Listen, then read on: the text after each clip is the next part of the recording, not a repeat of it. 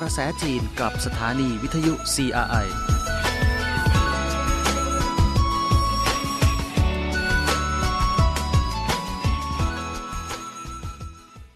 สวัสดีค่ะคุณผู้ฟัง ต้อนรับสู่รายการเกาะกระแสจีนค่ะ วันนี้คุณผู้ฟังอยู่กับดิฉันทพีพันธ์วงกรบรเวทที่มารับหน้าที่สรุปข่าวสารความเคลื่อนไหวที่น่าสนใจในรอบสัปดาห์นี้เกี่ยวกับประเทศจีนค่ะ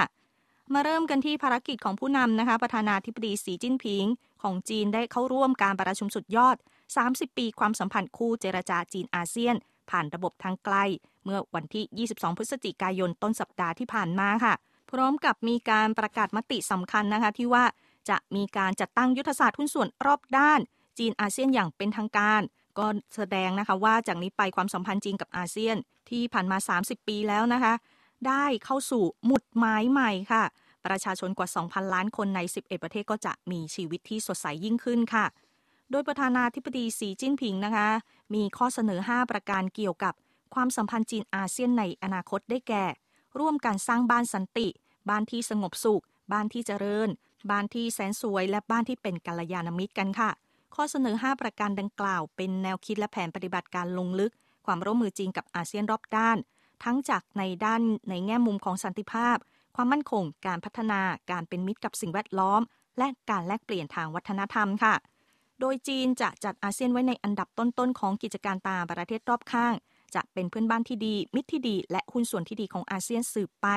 จะไปมาหาสู่กันอย่างสม่ำเสมอดังญาติ มีน้ำใจ มีความน่าเชื่อถือ มีเรื่องมงคลก็จะฉลองด้วยกัน มีเรื่องทุกยากก็จะช่วยเหลือกันค่ะ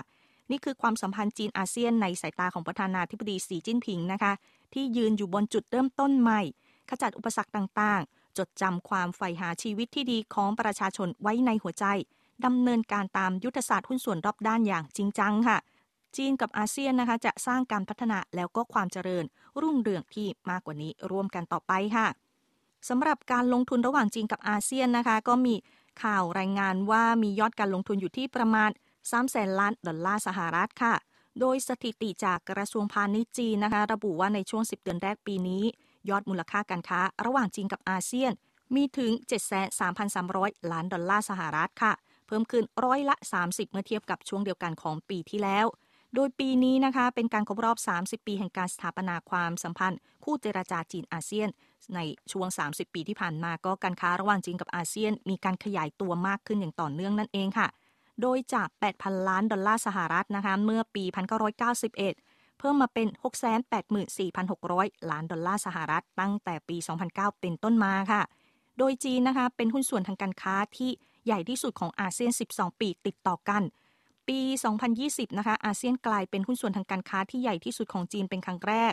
ยอดการค้าระหว่างสองฝ่ายนั้นมากกว่าเป็นกว่า1ใน7ของยอดการค้าจีนต่อต่างประเทศค่ะ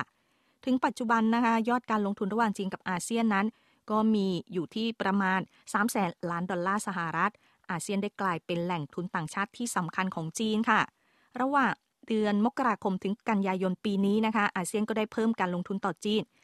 7,610 ล้านดอลลาร์สหรัฐ เพิ่มขึ้นร้อยละ 39 เมื่อเทียบกับช่วงเดียวกันของปีที่แล้วค่ะสำหรับภารกิจของนายกรัฐมนตรีจีนนะคะนายหลี่เค่อเฉียง ก็ได้มีการเดินทางไปตรวจราชการที่นครเซี่ยงไฮ้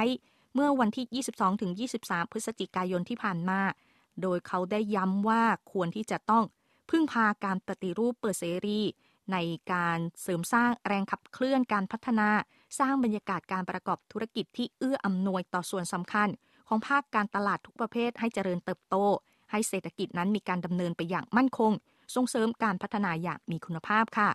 โดยนายหลีเค่อเฉียงนะคะได้มีการไปตรวจงานที่นิคมอุตสาหกรรมการผลิตอัจฉริยะของนครเซี่ยงไฮ้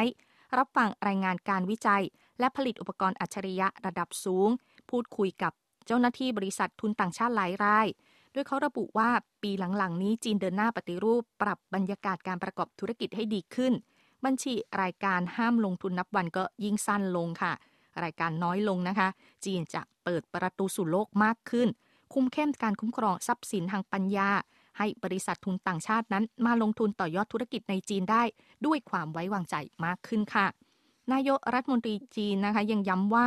สำหรับผู้ประกอบการจีนเองนั้นก็ควรที่จะหันหน้าไปสู่โลก เปิดวิสัยทัศน์ให้กว้าง สร้างเสริมศักยภาพ การแข่งขันท่ามกลางการเปิดเสรีนั่นเองค่ะ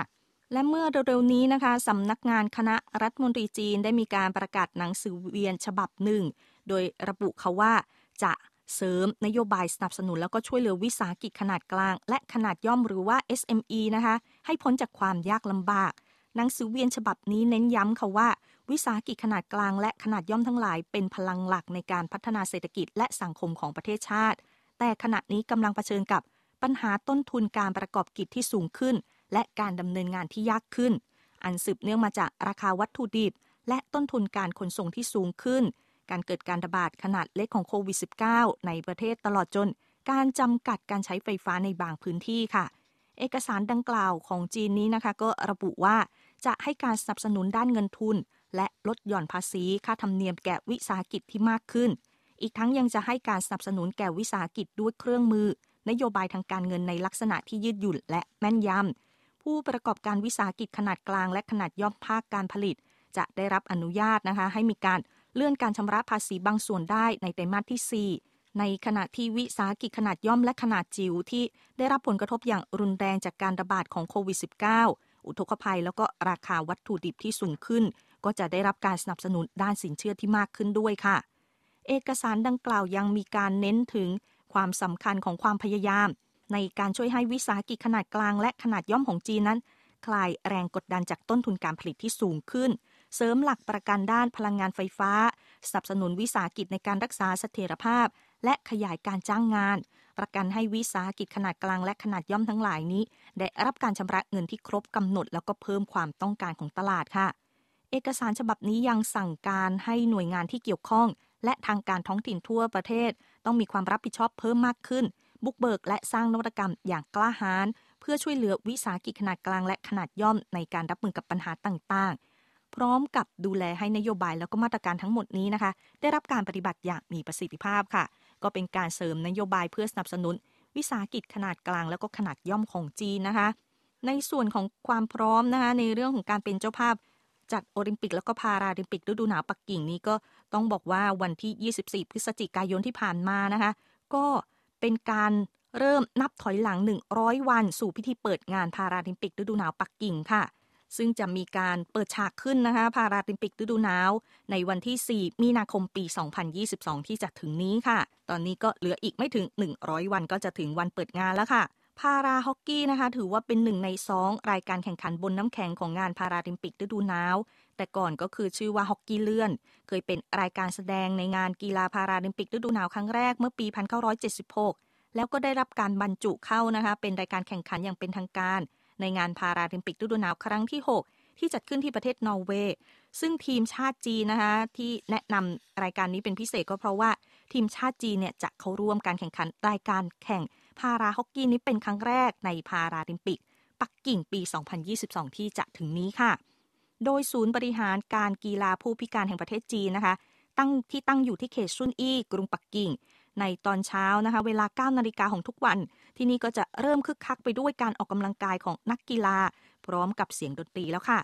นายหวังเจี้ยนปินนะคะ รองหัวหน้าทีมชาติฮอกกี้น้ำแข็งคนพิการจีน กล่าวว่าคนทั่วไปนั้น จะแข่งขันด้วยรองเท้าสเก็ตติดใบมีดเหล็ก แต่นักกีฬาผู้พิการจะใช้วิธีนั่งบนเลื่อน ขณะเข้าร่วมการแข่งขันรายการนี้ค่ะ พวกเขาบางคนนะคะมีขาข้างเดียว บางคนไม่มีทั้งสองข้าง ซึ่งการเคลื่อนที่ของเลื่อนติดใบมีดก็จะค่อนข้างเร็ว ฉะนั้นถือได้ว่ามีความยากมากกว่าคนปกติด้วยค่ะ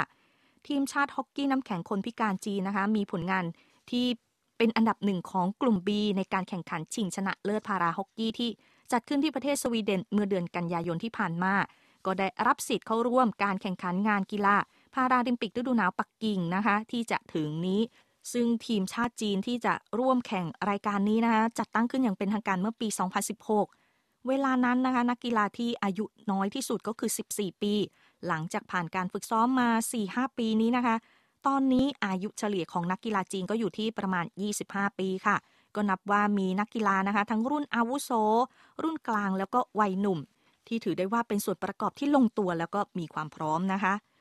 สำหรับโอลิมปิกฤดูหนาวปักกิ่งนั้น ก็ได้มีการเริ่มทดสอบระบบที่เขตจัดการแข่งขันจางเจียโคต่อเนื่องค่ะ โดยเมื่อต้นสัปดาห์ที่ผ่านมานะคะ มีการเริ่มต้นทดสอบระบบที่เขตจัดการแข่งขันจางเจียโค ก็นับเป็นครั้งสุดท้ายของการทดสอบแล้วนะคะ ที่จะจัดขึ้นแบบเสมือนแข่งจริงทุกประการ ที่เขตจัดการแข่งขันแห่งนี้ ก่อนที่จะเปิดงานกีฬาโอลิมปิกฤดูหนาวในปี 2022 ที่จะมาถึงค่ะ ตามกำหนดการของคณะกรรมการจัดกีฬาโอลิมปิกฤดูหนาวปักกิ่งปี 2022 ช่วงระหว่างเดือนพฤศจิกายนถึงธันวาคมปีนี้นะคะ เขตจัดการแข่งขันจางเจียโคก็จะดำเนินการทดสอบ 4 ครั้ง ได้แก่ การแข่งขัน International Ski Federation นะคะ หรือว่า ISF ประจำปี 2021 ถึง 2022 ในประเภท Snowboard Cross แล้วก็ Freestyle Ski Cross นะคะ ประเภท Nordic Combine ประเภทสกีจัมปิ้ง รวมไปถึงจัดสัปดาห์ฝึกซ้อมนานาชาติในประเภทไบแอตลอนค่ะ ในเรื่องของการประกาศเชิดชูเกียรติคุณนะคะด้านการบินอวกาศของจีน เมื่อกลางสัปดาห์ที่ผ่านมานะคะคณะกรรมการกลางพรรคคอมมิวนิสต์จีน คณะรัฐมนตรีจีน และคณะกรรมการทหารส่วนกลางของจีน มีมติเอกฉันที่จะมอบเหรียญเกียรติยศการบินอวกาศระดับหนึ่งให้แก่นายเนียไห่เซิง มอบเหรียญเกียรติยศการบินอวกาศระดับสองแก่นายลิวโปมิง และมอบเหรียญเกียรติยศการบินอวกาศระดับ 3 ให้แก่นายหยางหงโปค่ะ เพื่อเป็นการเชิดชูเกียรตินักบินอวกาศทั้ง 3 ท่านนี้นะคะ ที่ทำคุณูปการต่อกิจการการบินอวกาศของจีน โดยย้อนกลับไปเมื่อวันที่ 17 มิถุนายนที่ผ่านมาในปีนี้นะคะนายเนี่ยไห่เซิงนายหลิวโปหมิง แล้วก็นายหยางหงโปได้นั่งยานอวกาศเฉินโจ 12 เดินทางสู่อวกาศ แล้วก็บรรลุ การเชื่อมต่อนะคะกับโมดูลหลักเทียนเหออย่างราบรื่น พร้อมทางได้ดำเนินการทดสอบเชิงนวัตกรรม ทางวิทยาศาสตร์ และภารกิจต่างๆ ในอวกาศนะคะเป็นเวลา 3 เดือน กลับสู่โลกในวันที่ 17 กันยายนที่ผ่านมาเป็นผลสำเร็จค่ะ ซึ่งนี่ก็นับเป็นครั้งแรกนะคะที่ชาวจีนเข้าสู่สถานีอวกาศของจีนเอง และบรรลุผลคืบหน้าทางวิทยาศาสตร์เทคโนโลยีที่สำคัญหลายประการ กับผลงานความสำเร็จของนักบินอวกาศอย่างเฉินโจ 12 ค่ะ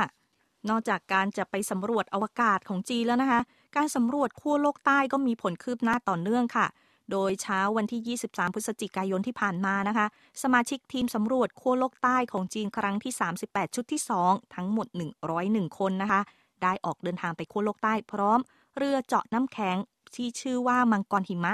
2จากนครเซี่ยงไฮ้นะคะออกเดินทางไปแล้ว ก็นับเป็นการสำรวจขั้วโลกใต้ครั้งที่ 38 ของจีนค่ะ ซึ่งก็จะมีภาระหน้าที่นะคะ ในการสำรวจทางวิทยาศาสตร์ ที่สถานีกำแพงเมืองจีนในขั้วโลกใต้ค่ะ การเดินทางครั้งนี้นะคะ นับเป็นครั้งที่ 3 ของเรือเจาะน้ำแข็งมังกรหิมะหมายเลข 2 ต่อเนื่องจากการสำรวจทางวิทยาศาสตร์ขั้วโลกใต้ครั้งที่ 36 แล้วก็ครั้งที่ 37 ของจีนค่ะ ก่อนหน้านี้ทีมสำรวจขั้วโลกใต้ครั้งที่ 38 มีสมาชิกชุดแรกนะคะ 154 คน ได้ออกเดินทางจากนครเซี่ยงไฮ้ เมื่อวันที่ 5 พฤษภาคม และไปถึงท่าเรือลูอิสของประเทศมอริเชียสซึ่งเป็นจุดพักระหว่างทางเมื่อวันที่ 22 พฤศจิกายนค่ะ ฉะนั้นนะคะสมาชิกของทีมสำรวจทั้งหมด 2 ชุดก็ได้ออกเดินทางครบหมดแล้วค่ะ เรือเจาะน้ำแข็งทั้งสองลำก็จะมี ไปแยกกันทำงานในขั้วโลกใต้ คาดว่านะคะจะเดินทางกลับประเทศจีนในกลางเดือนเมษายนปี 2022 ปีหน้าค่ะนอกจากเทคโนโลยีล้ำสมัยในเรื่องของการสำรวจแล้วนะคะ เทคโนโลยีที่เอื้อประโยชน์ต่อการใช้งาน ระบบมือถือของจีนนะคะ โดยเฉพาะระบบ 5G ก็มีรายงานว่าประเทศจีนนี้มีจำนวนผู้ใช้งาน 5G มากถึง 471 ล้านรายแล้วค่ะ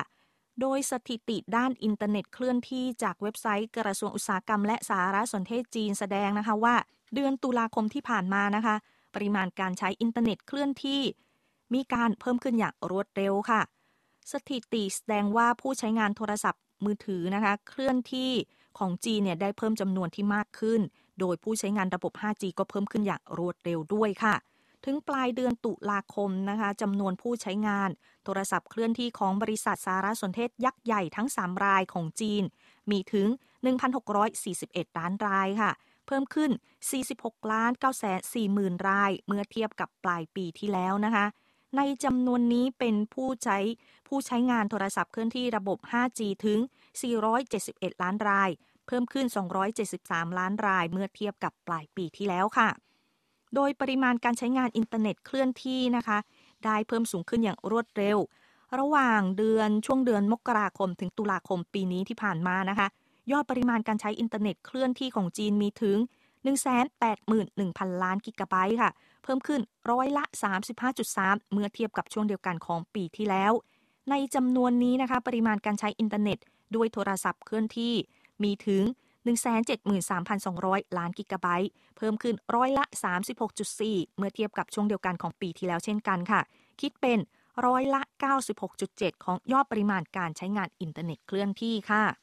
สำหรับผลงานความก้าวหน้าทางด้านสื่อของจีนนะคะ ก็ ล่าสุดนี้มีการจัดนิทรรศการผลงานใหม่ ในฟอรัมสื่อออนไลน์จีนขึ้นเป็นครั้งแรกค่ะ โดยเมื่อกลางสัปดาห์ที่ผ่านมานะคะ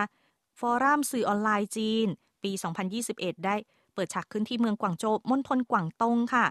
โดยในช่วงเช้านะคะ เขาได้มีการจัดนิทรรศการแสดงผลงานทางเทคโนโลยีแอปพลิเคชัน แล้วก็ธุรกิจใหม่ที่เปิดตัวขึ้นมานะคะ นับเป็นงานนิทรรศการขนาดใหญ่ของจีน ที่เน้นด้านสื่อออนไลน์เป็นประเด็นหลักเป็นครั้งแรกเลยค่ะ โดย China Media Group และหน่วยงานที่เกี่ยวข้องต่างๆ กว่า 40 แห่งนะคะ ได้เข้าร่วมนิทรรศการครั้งนี้ มีการจัดแสดงผลงาน ด้านเทคโนโลยีใหม่ แอปพลิเคชันใหม่ แล้วก็ธุรกิจใหม่ของสื่อออนไลน์ของจีนค่ะ ก็นับเป็นงานแสดงนิวมีเดียขนาดใหญ่ที่สุด โชว์ผลงานสร้างสรรค์ใหม่ล่าสุด แล้วก็มีความครอบคลุมถึงขอบเขตที่กว้างใหญ่ที่สุดภายในประเทศของจีนนะคะ นิทรรศการครั้งนี้ก็มุ่งเน้นไปที่การสื่อสารแลกเปลี่ยน การมีส่วนร่วม และการนวัตกรรม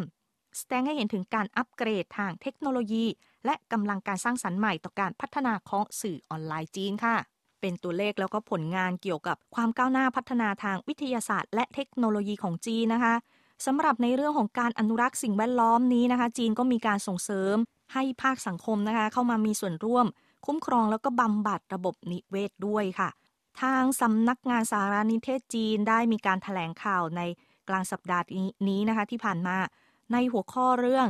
ความคิดเห็นต่อการส่งเสริมสนับสนุนให้ภาคสังคมมีส่วนร่วมในโครงการคุ้มครอง และบำบัดระบบนิเวศ โดยมีการเชิญเจ้าหน้าที่กระทรวงทรัพยากรธรรมชาติ และสำนักงานการป่าไม้และทุ่งหญ้ามาให้คำชี้แจงค่ะ ความคิดเห็นฉบับดังกล่าวได้มีการชี้แจง การกำหนดกลไกการตลาดสำหรับโครงการคุ้มครองและบำบัดระบบนิเวศตามหลักที่ว่าผู้ใดบำบัดผู้นั้นได้รับประโยชน์ค่ะ ตั้งแต่การวางแผน การกำกับดูแล การกระตุ้นกรรมสิทธิ์ในทรัพย์สิน ไปจนถึงการสนับสนุนทางการคลังและภาษีค่ะ ทางกระทรวงทรัพยากรธรรมชาติของจีนนะคะ ระบุว่า ในด้านการวางแผนและการกำกับดูแลนั้น จะสนับสนุนภาคสังคมให้หันมามีส่วนร่วมในโครงการคุ้มครอง และบำบัดระบบนิเวศ โดยจะให้แนวทางการใช้ที่ดินอย่างเหมาะสมมากขึ้นค่ะ นายหวังกว่างขวานะคะ รัฐมนตรีช่วยว่าการกระทรวงทรัพยากรธรรมชาติของจีนระบุว่า เห็นชอบให้ทำการปรับเปลี่ยน การจัดสรรพื้นที่ โดยมีเงื่อนไขบังคับนะคะ ที่ว่าพื้นที่เพาะปลูกแล้วก็พื้นที่ทำไร่นาถาวรนนี้จะต้องคงไว้ไม่เปลี่ยน และจะต้องให้มีคุณภาพที่สูงขึ้นค่ะ นอกจากจะให้ความสำคัญกับระบบนิเวศในประเทศแล้วนะคะ ระหว่างประเทศในโลกใบนี้ร่วมกันจีนก็ให้ความสำคัญไม่แพ้กันค่ะ โดยธนาคารจีนได้มีการออกพันธบัตรประเภทการพัฒนาที่ยั่งยืน 2,200 ล้านดอลลาร์สหรัฐ ในตลาดหลักทรัพย์ลอนดอนเมื่อกลางเดือนพฤศจิกายนที่ผ่านมานะคะ ก่อนหน้านี้ ธนาคารแห่งประเทศจีนได้เริ่มเปิดขายพันธบัตรประเภทการพัฒนาที่ยั่งยืนจำนวน 6 รายการ รวมมูลค่า 2,200 ล้านดอลลาร์สหรัฐค่ะในพันธบัตรทั้ง 6 รายการดังกล่าวนะคะ มีอยู่รายการหนึ่งที่เป็นพันธบัตรที่มุ่งสร้างโอกาสแก่บรรดานักลงทุนในการถือครองเงินกู้ ที่สามารถควบคุมความเสี่ยง แล้วก็มีความเชื่อมโยงกับการพัฒนาที่ยั่งยืน กระตุ้นความสนใจและการลงมือทำให้มากยิ่งขึ้นในการลดการปล่อยคาร์บอนขององค์เศรษฐกิจทั้งหลายค่ะ นอกจากนี้นะคะ พันธบัตรอีก 5 รายการ ที่เปิดขายในตลาดหลักทรัพย์ กรุงลอนดอน พร้อมกันในครั้งนี้นะคะ ก็เป็นพันธบัตรสีครามที่เกี่ยวข้องกับโครงการเศรษฐกิจ ทางทะเลแบบยั่งยืน 2 รายการ พันธบัตรเปลี่ยนทิศทางการพัฒนาจากคะแนนงานดั้งเดิม ไปสู่ธุรกิจแบบคาร์บอนต่ำหรือธุรกิจการปล่อยคาร์บอนเป็นศูนย์อีก 2 รายการค่ะ แล้วอีกหนึ่งรายการนะคะก็คือ พันธบัตรเพื่อส่งเสริมความหลากหลายทางชีวภาพ ก็ถือว่าเป็น 5 รายการที่เคยมีอยู่แล้ว และมาเปิดขายใหม่นะคะ บวกกับอีกหนึ่งรายการใหม่ของพันธบัตรประเภทการพัฒนาที่ยั่งยืนของจีนค่ะ มาปิดส่งท้ายกันที่ รายงานเกี่ยวกับราคาสินค้าจีนนะคะว่าคงอยู่ในขอบเขตที่มีความสมเหตุสมผลในภาพรวมค่ะ โดย CPIG ในเดือนตุลาคมนะคะได้มีการขยับตัวสูงขึ้น 1.5%เมื่อเทียบกับระยะเดียวกันของปีที่แล้ว ในเดือนมกราคมถึงตุลาคมนะคะเฉลี่ยแล้วก็มีการปรับตัวสูงขึ้น 0.7%อยู่ในระดับที่ถือว่ามั่นคงดีค่ะ ส่วน PPIG ในปีนี้นะคะมีการขยับตัวสูงขึ้นมาก เนื่องจากสินค้าหลักในตลาดสากลนั้นปรับราคาสูงขึ้น แต่ยังถือว่าคงอยู่ในระดับที่พอๆกับประเทศพัฒนาแล้ว และถือว่าต่ำกว่าประเทศที่เจริญขึ้นใหม่อื่น ๆ ค่ะ เวลาของรายการวันนี้ใกล้หมดลงแล้ว ขอบคุณคุณผู้ฟังทุกท่านที่ติดตามนะคะ ดิฉันทพีพันธ์วงกรประเวศลาไปแต่เพียงเท่านี้ก่อน สวัสดีค่ะ